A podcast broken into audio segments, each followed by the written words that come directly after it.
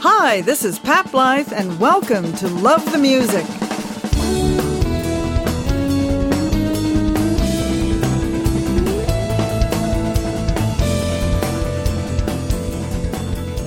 Today's date is Tuesday, February 15th, 2022.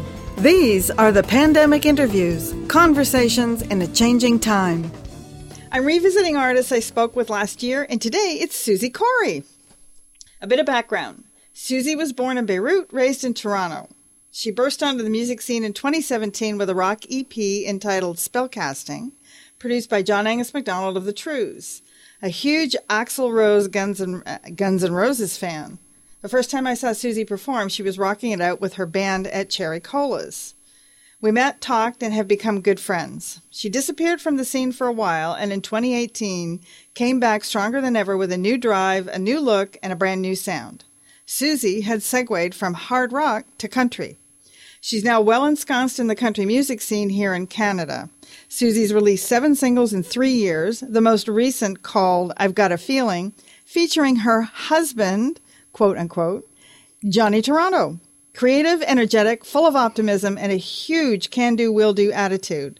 There seems to be nothing holding this country artist back, and only sunshine and opportunities lie ahead. Welcome, Suzi. Hello, Pat. How are you? I'm good. How are you? well, me and my ego are in good check right now after that intro. excellent. Excellent. Well, we will proceed to question number one. We're now 18 months and four variants into this pandemic. We've managed to make it through 2020, and we're now coming to the end of 2021. What were your expectations for 2021? That things were going to get better. And I know some people might argue with me, but I feel like they have. I think, you know, as we've spoken the last time that we did the interview, that for me, it's perspective. It's how you look at things. And as an individual, we have to see the positive in everything and know that things are going to get better and be a part of that in changing it. You know, that despite everything that is happening externally, as individuals, we still have power in what we can do. And, you know, like, without getting too much into it, but the festival that I did last year, I was still able to do it again this year, even though I wasn't sure at the beginning of the summer. And I kind of pulled the gun on it or pulled the trigger on it. Um, last minute to do it because when things started to open up. So point is, I think you just always have to look for the opportunities with whatever circumstances you have. There's always a chance to make things happen and you just got to do that and get creative with it. Okay, so you referenced the summer of 2020. You put on the Love Revolution. That was your first drive-in festival. Yeah. So that, and you actually took that festival to uh, Nashville, just outside of Nashville, I believe. Columbus? Columbia. Columbia. Columbia, Tennessee. Yeah. So, what's been keeping you out of trouble this year? Um, just continuing to record music. You know, as you mentioned, I had another single come out, Got a Feeling. And other than that, I recorded two more singles down in Los Angeles. So I've still been traveling and kind of I don't want to say life as usual, but it kind of has been in so many ways. It hasn't stopped me from doing what I need to do. Obviously, the live music thing has slowed down a little bit, but then come summer, you know, I probably did more shows than any other time. So it's been fantastic in that way. And I still have some shows lined up for this fall as well. So again, I think that how you look at things kind of determines where things are going to go for you as a person. And you know, even when we're not doing the live shows, uh, if things start to close down for whatever reason, as we come in, or, you know, it's more restricted in the fall and winter, you can focus on other things like your craft. And that was one of the things we talked about also in the other interview in 2020 when we had lockdowns and things like that. It was about sitting down and writing, learning how to, you know, um, play an instrument better. For myself personally, I still can't play guitar really well. so maybe, you know, this fall, winter, I'll look at doing that a little bit more. But also, I've been personally looking more into um, syncing music and getting into film, television, possibly getting other performers to sing my music, um, songwriting with other songwriters. I haven't done a lot of that. So I have all these things that I'm still looking ahead to that can be done remotely. It can be done not necessarily, you know, having to travel or anything like that. You like traveling. I absolutely love traveling. I just went to Calgary two weeks ago. How was that trip? Incredible. I, you know, I always laugh because, as you know, I worked in airlines for about 20 years. Right. I've been all over the world, seen so many different countries, and yet I barely know Canada because, you know, every time I could get on a plane, I wasn't going to fly four hours to still be in the same country. And now it, oddly enough, with all the restrictions and things like that, I said, okay, let's keep this simple. I have a few days. Let me just get away for a few days. And I thought, where? And I have friends in Calgary, so I ended up going out there and just unbelievable. It was so beautiful. Beautiful country, especially down in Banff and Lake Louise area. Yeah, and that's where I ended up going and, you know, did a hike up there. And mm. in Lake Louise, it takes you to, I think it was Lake Agnes. And up there, there's a tea house. And it's so beautiful. It's almost like the studio. It's a little cabin, so cozy. And all they serve there is different kinds of teas and sandwiches and soups. And it was just incredible, beautiful. It looked like a fantastic trip. I saw some of your pictures. so, has anything changed as far as your approach to your craft, or are you just, you know, sort of on the same path, full steam ahead? Yeah, I would say pretty much it is. I mean, I don't know if it's fair for me to, you know, for whatever I'm going to say to be a representation of most musicians, because even when this first, the onset of COVID, I had only been doing it for a couple of years, anyways. You know, it's not like I've been in this long term. Um, as you mentioned, I started in 2017. I barely had any live shows under my belt, anyway. So it's not like I got cut off all of a sudden. I was just getting into the whole thing of doing live shows. So, if anything, especially this past summer, one of my focuses has been to study other artists, see how they put together a show, so that it's not just me getting up on stage and singing. I want it to really be an experience. And so I've been looking at some of the greatest artists and how they put together a show and trying to bring small elements of that. But of course, you can only do that by doing it. And we're limited in the numbers shows that we can do. So each show, I'm kind of introducing something new, an element, and trying out, see how it works, and finding myself on stage. But I'm also realizing I really do love the live part of it too. And, um, you know, any way that I can make it happen, I will, even if it's private concerts, whatever it is. Um, I'm still looking at trying to keep that part of it going. But other than that, other parts of the career, it really is as normal because I've been able to write and record with my producer Brent Woods in LA. Um, I did travel down there to record, but we've done some writing over Zoom. And I'm looking now, like I mentioned earlier, about possibly songwriting with other songwriters here in Ontario, which I haven't really done before. Now, you've mentioned a few times you haven't been in the business that long. So I did interview Suzi about a year and a half ago. This is a revisit. So just uh, encapsulate your introduction and what happened and how you got into the music business. So I was in the aviation industry. but before that, when I was a teenager, as you'd mentioned, one of my biggest idols, you know, Guns N' Roses and Axl Rose, I'd seen them. They were my first concert and something just clicked that I knew that that's what I wanted to do. Um, the short synopsis is that my parents said, no, you are not doing this. it's not a not career. surprising, yes. Mm-hmm. right. Um, and so I ended up following my other passion, which was aviation. But then about six and a half years ago, I moved back from the Middle East where I had moved out for a job. Um, I moved back here to Toronto. And as I started going to concerts and shows, it just something got reignited inside of me. And then it really culminated with that one when I, the time I got to meet Axl Rose. I flew out to LA and as fate would have it, you know, I ran into him on purpose. I happened to be at his home. On purpose accidentally? In search. yeah, on purpose accidentally. That's exactly it. But as fate would have it, he happened to be outside of his home. I met him, talked to him, and it just that really triggered something in my mind about the whole manifestation thing. I've always kind of read about that and believed in it. And to have it happen, it, it showed me that I could do a lot more than I thought was possible. And that's when I started pursuing this. I thought, you know, I have nothing to lose. I've done the whole corporate career, you know, climbing up the ladder thing.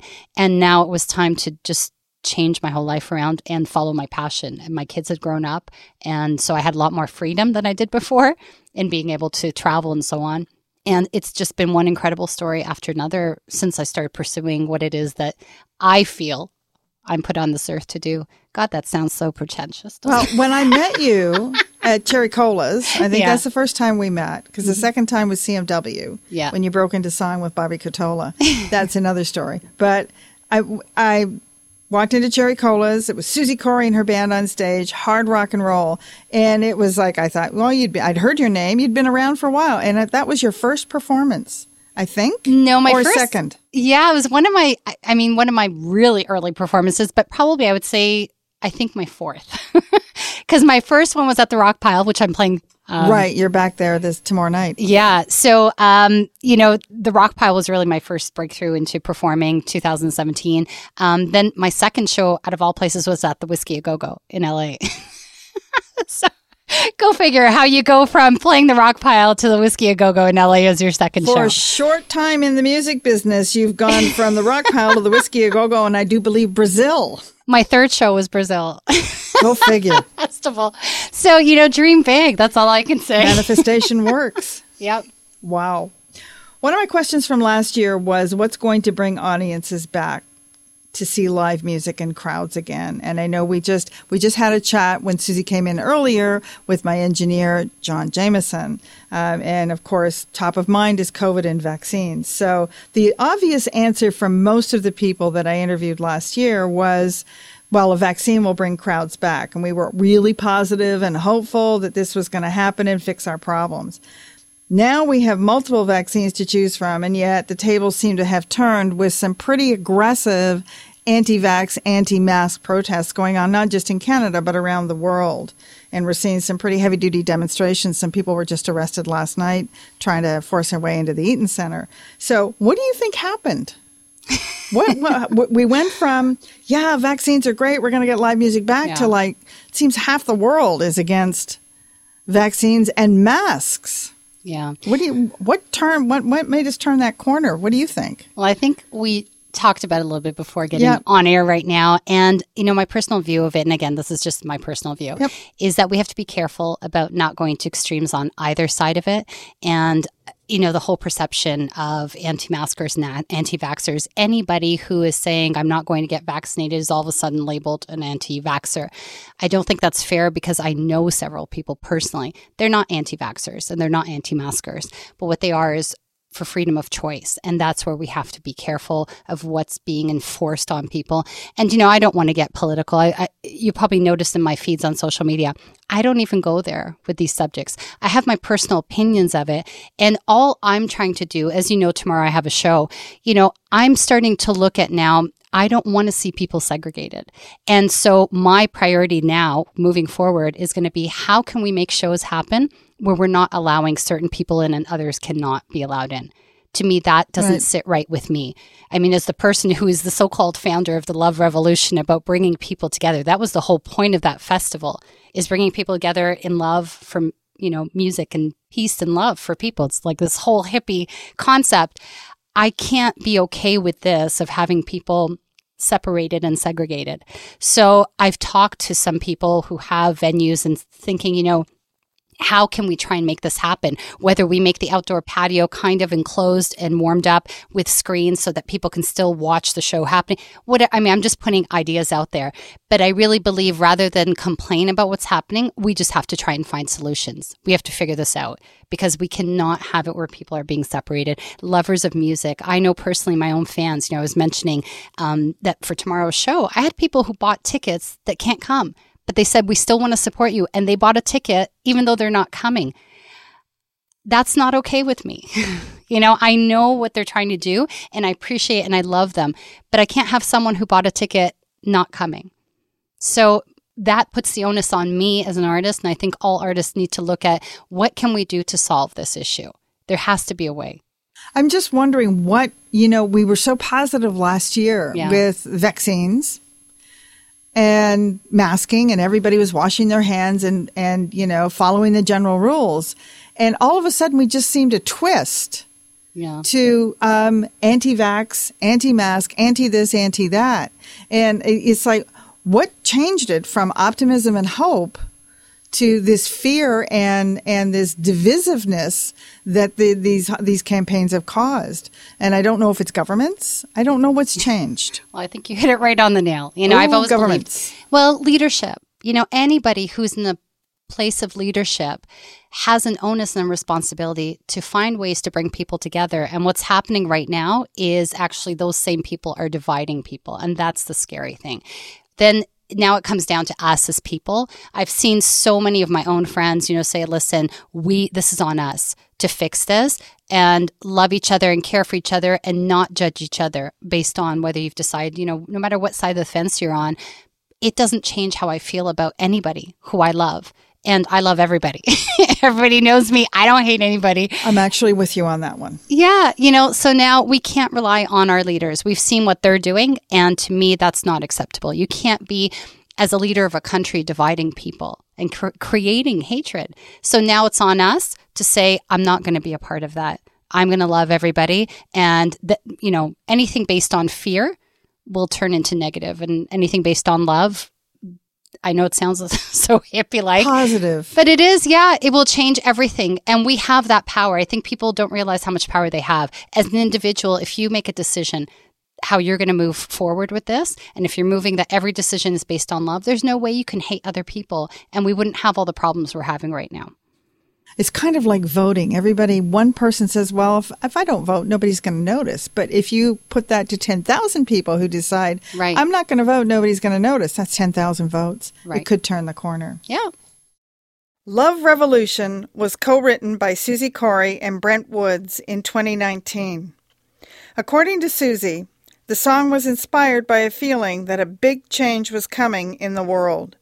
A change that would have humanity returning to the simpler things in life and what mattered most. Although the song was completed by fall of 2019, I had decided to hold on to it until I felt the time was right for the message to be put out into the world. The song was finally released in 2020 and spawned the first ever Love Revolution Drive In Country Music Festival in Cavan, Ontario. Founded and produced by Suzi, the festival features a taste of Ontario's finest local independent country artists.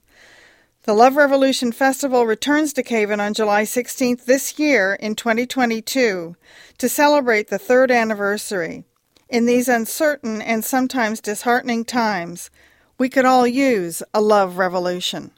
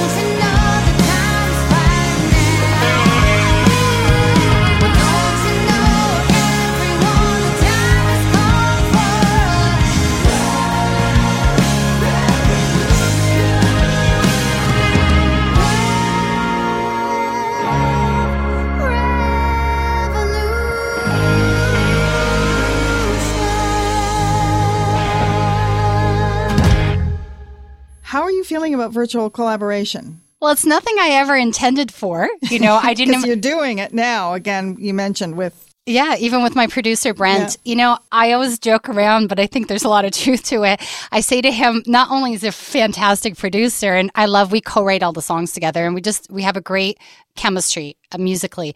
And I say to him, though, I chose you because I wanted an excuse to go to LA.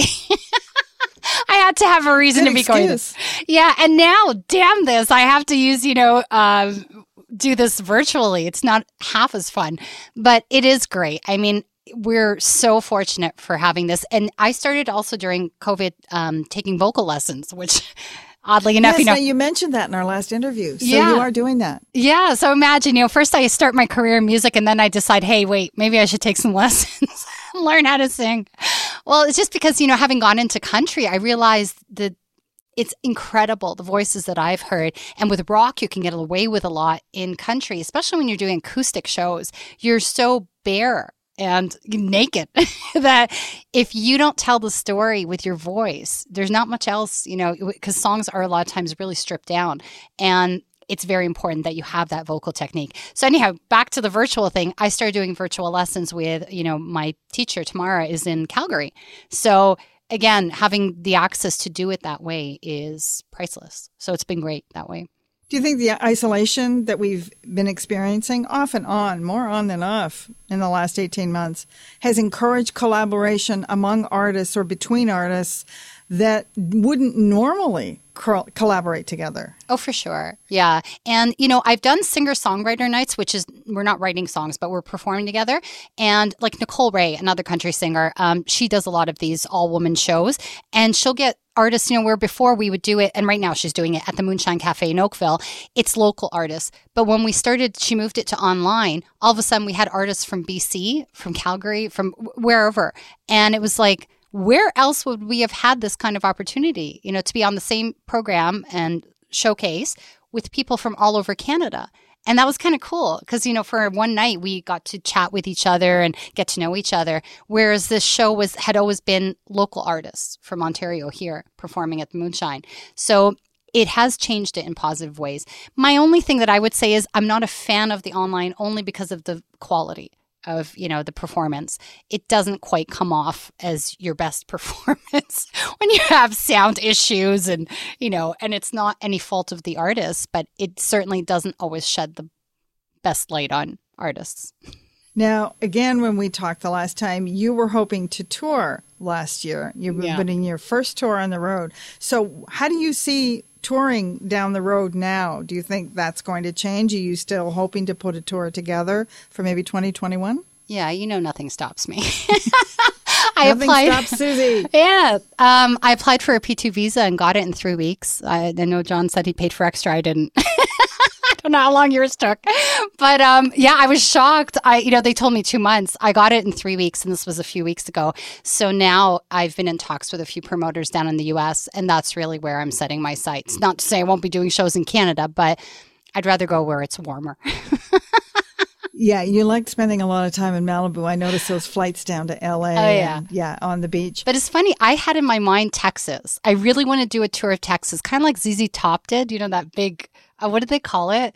The worldwide tour of Texas or something like that. Well, it was te- hilarious. Texas but is a country, don't you know? It really is. Well, I mean, it's massive, right? But I just, I feel, I don't know why, my gut just says go to Texas. And all of a sudden, I had people contact me from Texas and saying, you know, we saw your stuff and oddly enough, we're on LinkedIn.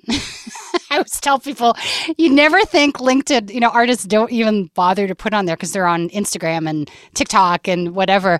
But LinkedIn is really the place where I think a lot of the industry people are. So promoters, radio people. I've gotten podcast shows, radio interviews, everything through LinkedIn. So wow, yeah. I'm going to go totally off course here and ask you about your husband, and I use that in quotes loosely, Johnny Toronto. Where the hell did that idea come from?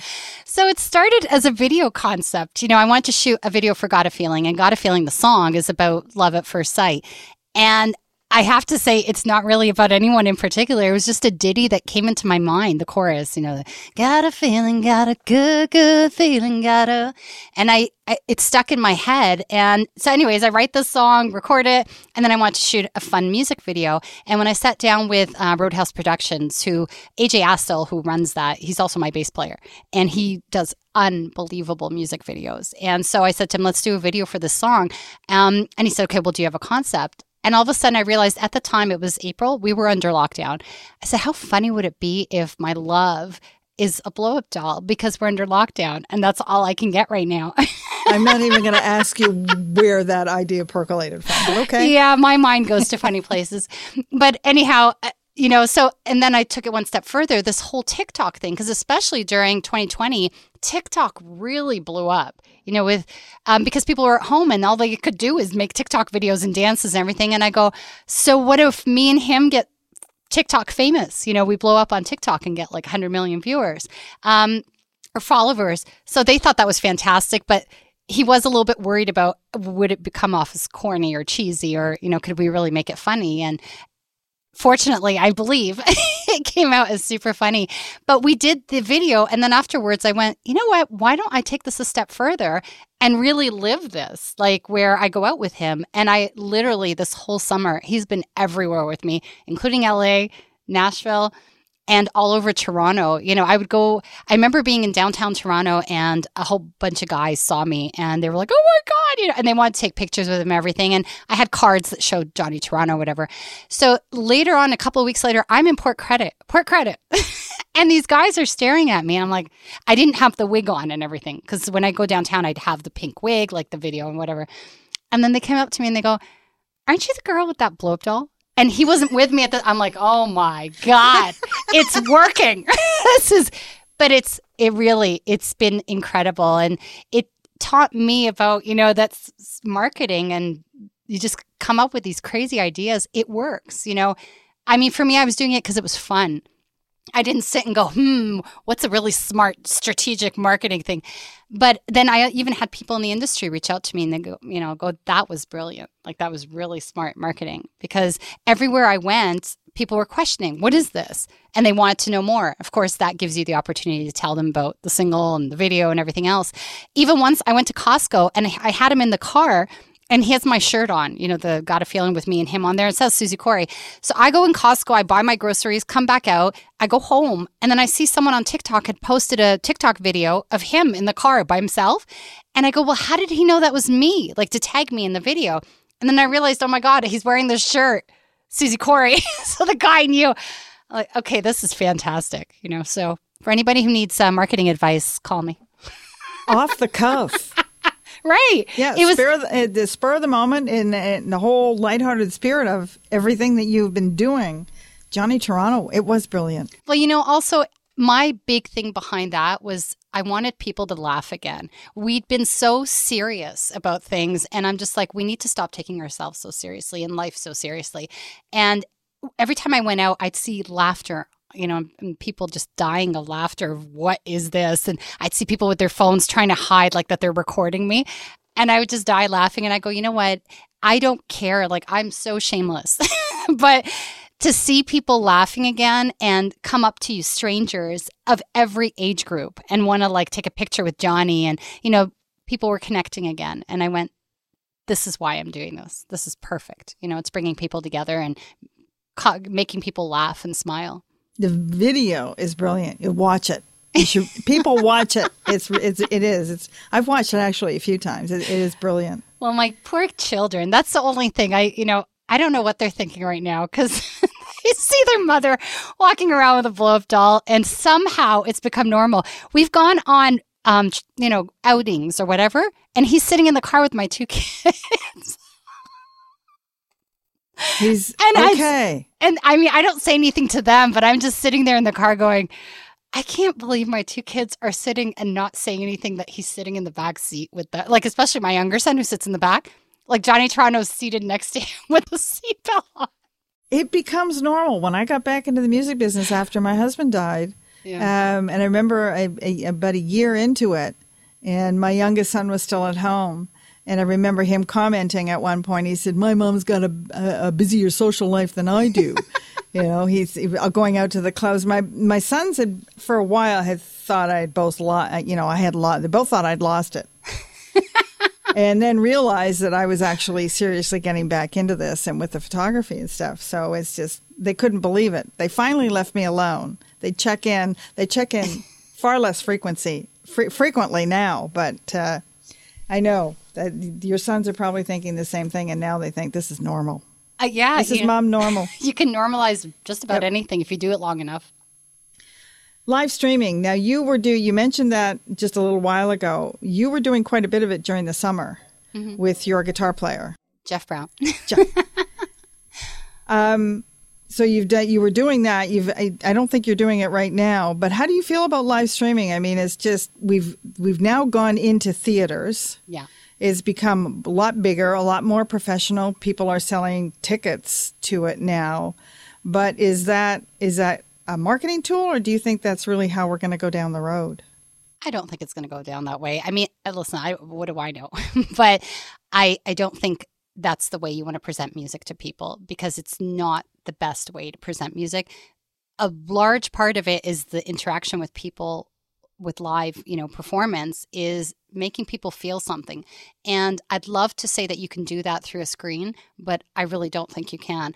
I would watch a lot of my friends, you know, online performances and I know them as phenomenal musicians, but it doesn't have the same energy. It just possibly can't. And I appreciated everybody, you know, um, it was more during the winter, spring months that I was doing yep. those live streams.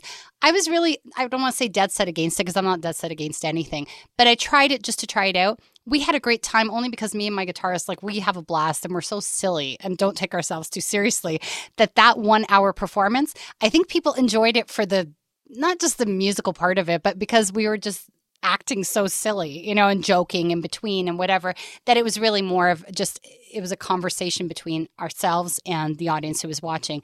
And I appreciate everybody who was a part of that and watching. And they really were fantastic. And you could see the comments and talk to people that way. But it doesn't even come close. I mean, once we did our first show, I played at Signal Brewery in Belleville. Mm-hmm. And that was just before we went into another lockdown. So I was lucky to get that one show. I remember Jeff and I looking at each other going, oh my God, people, people, you know, and the energy in the room and you can't, it doesn't compare. It just doesn't. And I don't think you can deliver to people what it is you have to give through a computer screen or television screen or whatever it may be. So, yeah, no, that's not a way to go. so we'll keep it on the EPK area. Yes. And yeah. do live as live. Yeah. Do you think 2020 was a career killer for musicians, especially those that aren't so well established or weren't so well established? Only if you think it is. Good answer. Right? It's like the saying, what is it? Uh, if if you if you think you can or if you think you can't, you're right. Does that make sense? Yeah. It's it whatever does. you think it is, right? Yeah. I didn't see it that way. So, and I'm not trying to sound cocky. As you know, I did something about it. And I went, okay, what can I do? Well, I can write more music. Oh, well, I can try and pick up this guitar. And I started actually writing to a guitar. So I still won't play in front of people, but I learned basic chords so that I could write with it. And when I send music to my producer, I had give him a better idea of what I'm thinking as opposed to just singing it to him. So, you know, and then of course, um, shooting music videos because you were still okay to have um, a production um, as long as you know there was certain protocols yep. in place. So there's still so much you could do, and then realizing I could do private shows. You know, I started doing things at um, people's residences, small groups, or whatever, whatever was allowed. So it's just going, okay, I can't do this. What can I do? And within those confines, trying to build up slowly what you can do. So, is it a career killer? Absolutely not. And with social media now, you can still keep things going. So, you know, if people think I'm doing so much and don't realize a lot of times I'm home, you know, but the way it's portrayed, people think I'm always busy and flying away and whatever. But I might post a picture that was in LA like a few months ago and people think you're in LA again. It's like, no, I'm not. I'm here. But, you know, this happened a few months ago, whatever. But it's just social media can keep things going for you, if that makes any sense. Yep. Your yeah. optimism and zip certainly made an impression on Paul DeLong. I know I saw it or I heard the interview and I went, whoa, that was cool. So thank you, Paul. A brand new song by Suzi Kory, A Better Man, was inspired by one of Suzi's closest friends. The song is about a touring musician who suddenly finds himself off the road in 2020. Taking the time to reflect on his life and making some life altering changes, he finds he is in a much happier place.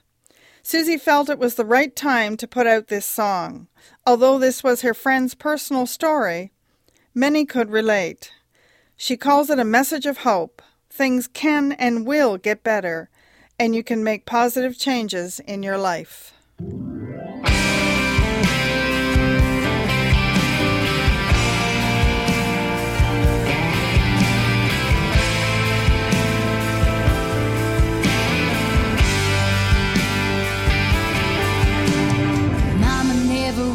A son to be a wandering cowboy. But a dream and a fight could sometimes steal you away.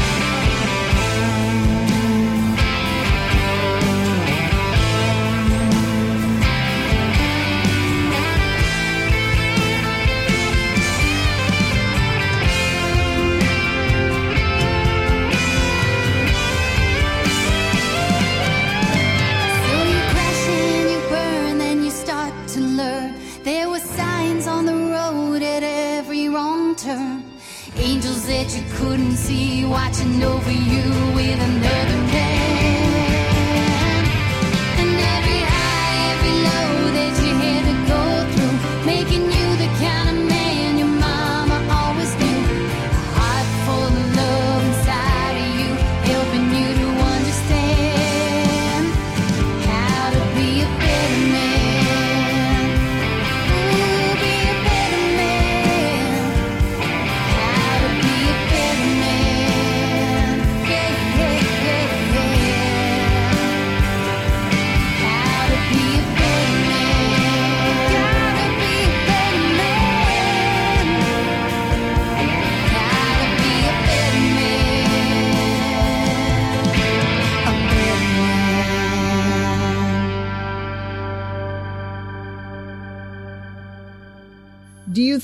people are continuing to plan with hope and optimism, or do you think more people are now starting to take it day by day?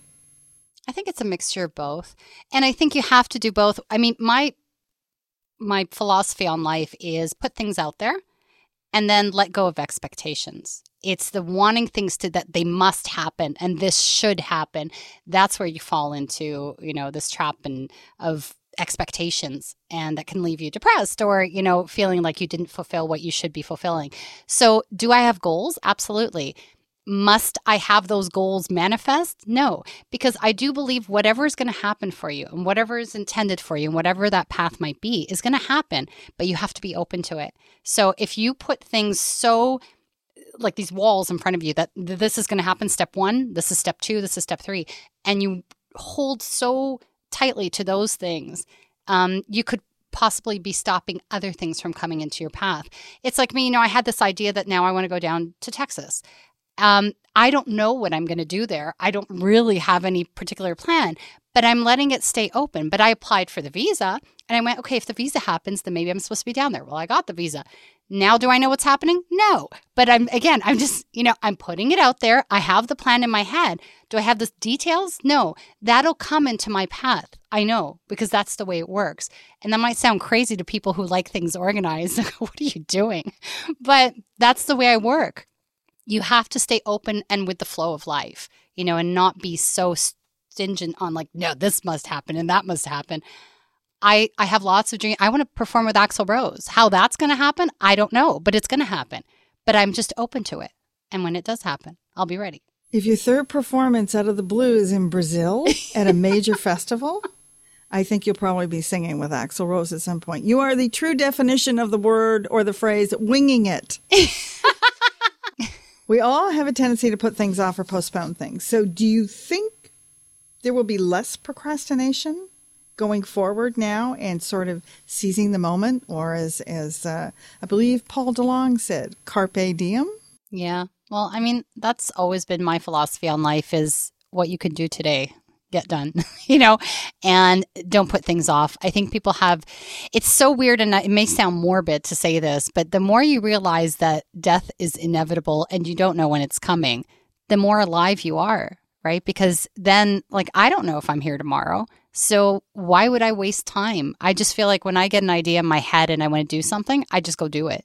And like, you know, you're referencing the show in Brazil. People are like, Are you crazy? You're going to go play fuss? Like, a festival in Brazil and it's my third show and I really I didn't have a lot of stage experience. Did it stop me? No. And you know, even if I'd made a fool of myself, I don't know any of those people. so what does it matter anyway? You're never going to see them again. Right. But oddly enough, in the audience was um, Daryl Hers from you know indie indie week yes and he's the head of indie week and the founder of it and he happened to be there and he was just like, Who's this girl from Canada playing a festival in Brazil? I was the only Canadian there performing on this festival. And then, you know, to know that it was my third show, just because I happened to have met those musicians um, from Trampa yeah. One of the indie weeks before I even got into music. I hadn't even written a song when I met them, but I thought they were so incredible that I went up to them, got to know Rodrigo, you know, the guitarist, and we became really, really good friends. Who knew a year later there we were performing in Brazil. So that's why, you know, just go with it and say yes and figure out the details after. Definitely seize the day. Do you think artists have a tendency to be more flexible or adaptable to change? And yes, um, this question has been asked by many, and we bring up the word pivot, which has gone from being a great word to being um, an overused word. Um, but do you think they're more adaptable or flexible to change? Well, I think this situation with what's going on has forced people to have to mm. decide if they're willing to change or they're not. And, you know, it only makes it more difficult for you, not just in music, but in anything in life, if you're not adapting to life, because life is not a straight line in any way, as we all know. You know, when people look at me, sometimes they have the impression that my life is all rainbows and unicorns because I'm always so happy. And I say it's not because I haven't been through the same trials and tribulations that most people have. I'm a human being and there's you can't avoid certain you know whether it's tragedies or just different life experiences we all go through them but it's how you react to them and the more you're able to change and adapt and accept change and know that change is not a bad thing it's actually a great thing. I mean, I'm someone who's easily bored. So, you know, I changed countries. I moved to the Middle East, which is as far removed as you can possibly get from being, you know, having grown up in North America. but I adapted to that and I tried, I learned Arabic, I became fluent in the language, got to travel all over the world.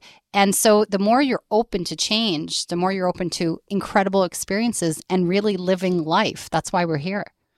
Do you think that what we've experienced for the last 18 months has heightened the awareness and the value of music and musicians and arts and entertainment in general? Without a doubt. And especially we saw it, you know, in the beginning, we were talking about live streams. Um, for a lot of people who were kind of house ridden and staying home during lockdowns, that's what they were saying is just we are so thankful to artists who are coming out and providing entertainment for us. You know, they'd run out of shows to watch because they watched all of like binge watching Netflix and then you're done. And then what?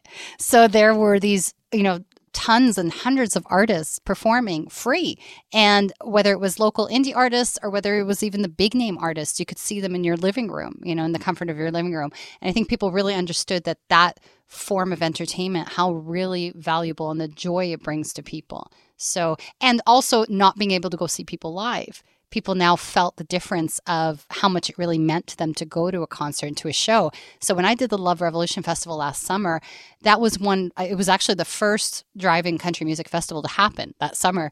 And to see the joy in people, I mean, that day was scorching hot. And I remember going around to everybody and saying, Are you okay? Do you need water? They're like, We don't care. We're so happy.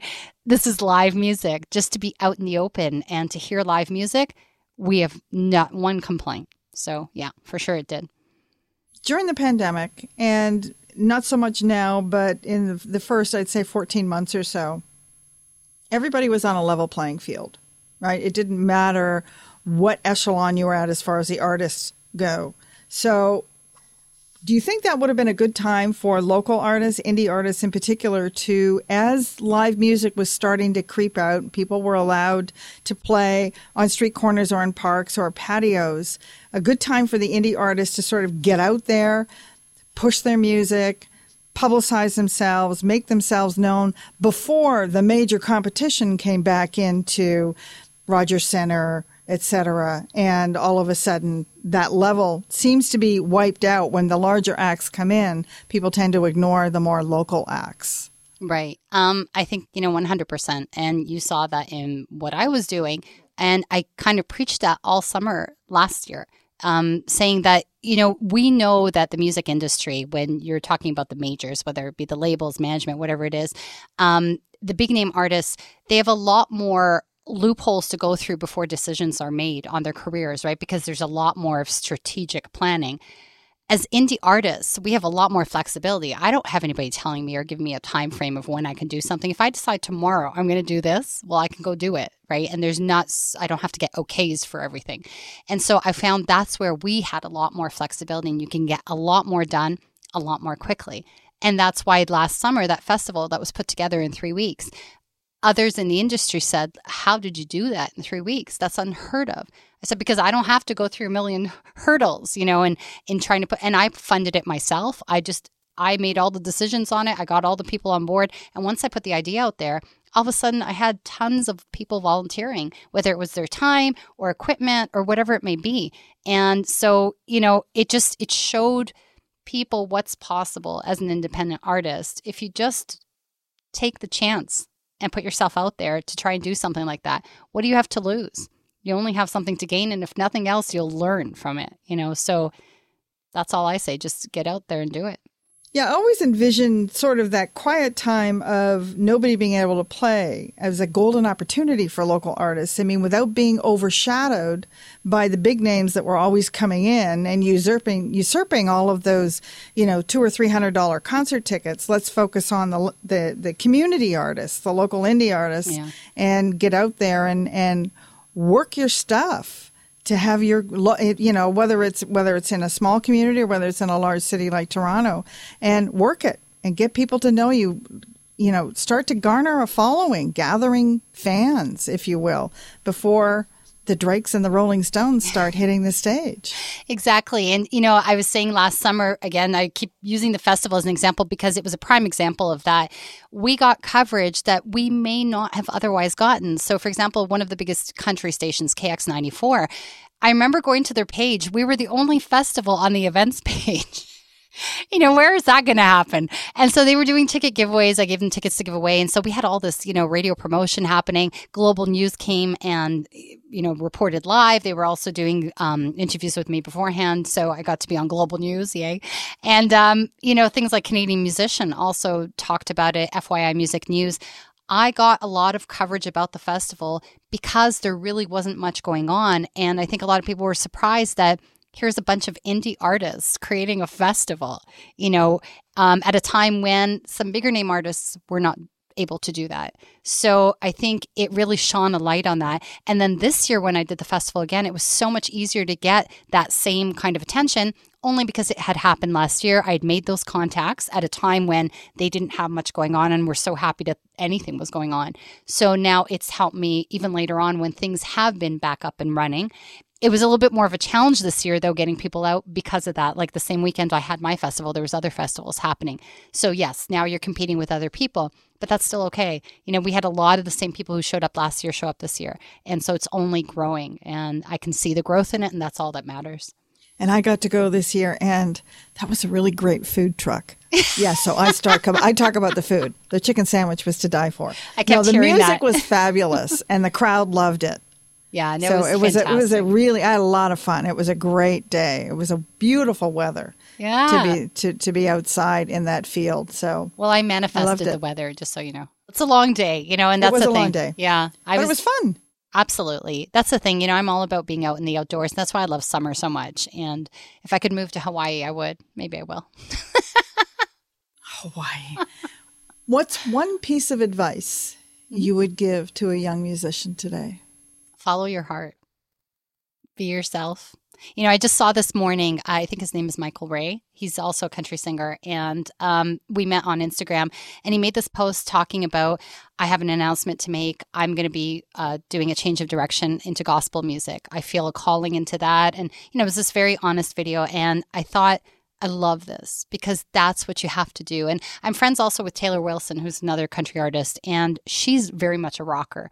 And we had a conversation where she said, You know, I'm kind of weary about doing rock music, but that's really where my heart is. I said, You can't be sitting and writing for country radio when your heart is in rock.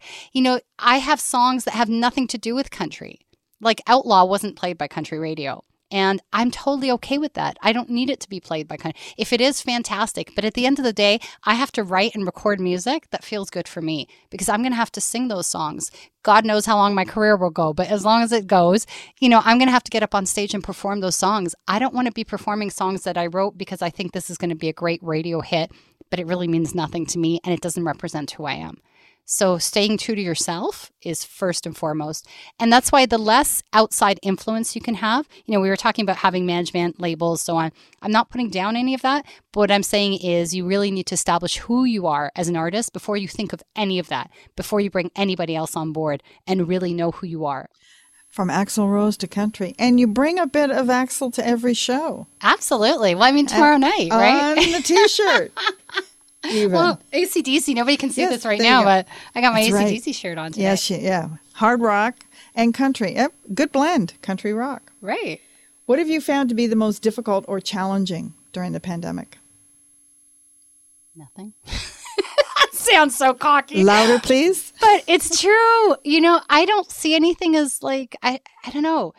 I just I find a way around it. It's like, you know, if somebody closes a door, you go through the window. If they close the window, you find somewhere. Like there's just, there's always a way around things. You just got to get creative. And I love the challenge of it. I love if I'm told you can't make this happen. Oh, yes, I will. you wait and see. What's the one song you would turn to if you felt like nothing else, eh, you know, to help you along, if not, if you felt nothing else could? Hmm. There's two songs that come to mind. I love Imagine by uh, you're talking about somebody else's song, right? Any song. Yeah, John Lennon, Imagine. I just, I love that song. It makes me cry in a good way. How are you moving forward for the rest of the year and into 2022? What are your plans? Um, I have a couple more shows coming up, so I'm excited about that. After that, I really want to work on the songwriting thing. You know, I see myself as focusing on songwriting, so I want to experiment with that, songwriting with different people. I'd love to get songs placed in shows and you know because that's another way of course of you know just sustaining a career in the music industry without necessarily having to perform live especially come winter months we don't know where this is going. But um yeah so just you know those two things is syncing music so trying to make connections there and songwriting. What's the most impactful thing you've learned over the past 18 months? do what you love because there's no time for anything else Okay. Uh, Little Miss Sunshine. Definitely. I love it. Two positives to come out of this one personally and one professionally. Uh, I got to spend a lot more time with my kids, just fantastic. Got to know them as adults now. Like they're 18 and 20, which is crazy, you know, but we spend so much time together and I'm there for them. For years, I'd worked in airlines, as you know, and, um, you know, I was managing a station in the Middle East where I was working 15, 16 hour days, coming home, opening up my laptop. You know, we'd have dinner, whatever vacations were spent with laptops. So that's where I talk about you know, I say to you that we've all been through different things in life. And from that, if you don't learn, that's where the fault is. But if you learn, then you go, I'm not going to do that anymore. That's not how I want to live life. So I feel like where I am right now in my life, where number one, I'm doing music full time because I was let go from my job a year and a half ago and it was the best day of my life. Not because I didn't love aviation, it is a passion of mine and I love everything it's afforded me, all, all the opportunities and everything else. But I'm at a place in my life right now that I believe I put myself here because it's what I wanted. And so the personal positive is definitely spending more time with my family and around my friends that I love. I have so much time now and that I'm doing what I love. So being very picky with your time, you know, picking and choosing how you spend your time because it's the one thing you never get back. It's when it's gone, it's gone. And it's the best gift you can give. Yeah, exactly. It's the most valuable thing you can give to people. If you could choose one artist or band you've dreamed of performing or sharing a stage with, who would that be? And I think I already know the answer to this one. I think people are bored of it as much as I've said it, but I got to keep saying it. Axl Rose. Yeah. And Stevie Nicks, though, on the female side. Actually, there's a few of them. Joan Jett. I like her. Yeah, she just turned 70, I believe. I know, which Yeah, is she's crazy. Fabulous. Yeah. But Yeah. she's so badass. I love her. What brings you joy now? Living, being alive. And because if you can see the joys of everything, like being here, you know, having this beautiful cup of tea, which nobody can see, I think people miss the small things. And again, I know it's so cliche, but we're looking for the big things in life. And then all of a sudden, your expectations are not met because you're expecting these big, incredible, wonderful things to happen. If they don't happen, it's like, oh, life isn't good. No, there's like, for me, value most of all is in relationships. So the people that I've gotten to know because of music, my family, my friends. I find life as you go through it, you start to filter. Whether you like it or not, it gets filtered for you too, right? So that the people around you are only the people that you really want to spend time with. And for me, the value is in that. And I'm starting to see how important that is. And having the time now to be able to spend with the people that I love and that I've chosen to be with has been one of the most beautiful things. And just seeing it for what it is and appreciating it for what it is. Is there anything else you would like to add? Yes, let love rule. Peace sign. Yeah. Thank you so much, Suzi Kory, Pat, thank for you. joining me at Soundhouse Studios. Thanks, John. This interview was recorded at Soundhouse Studio, located on Eastern Avenue in Toronto, Canada. Owned by producer engineer John Jameson, John is also my co editor and mixer for all the interviews we record at Soundhouse. He makes us all sound good, and me sound like I know what I'm doing. With respect for the times we live in right now, all appropriate safety measures are taken during any in person interview recorded at Soundhouse. Many thanks go to Eddie and Quincy Bullen and Paul DeLong for writing and performing the fantastic theme music for the show. And to all of you who have tuned in to listen to what these artists have to say, thank you for taking the time and inviting us into your cars, offices, and homes. I am Pat Blythe. You're listening to Love the Music. Have a great day and a wonderful evening.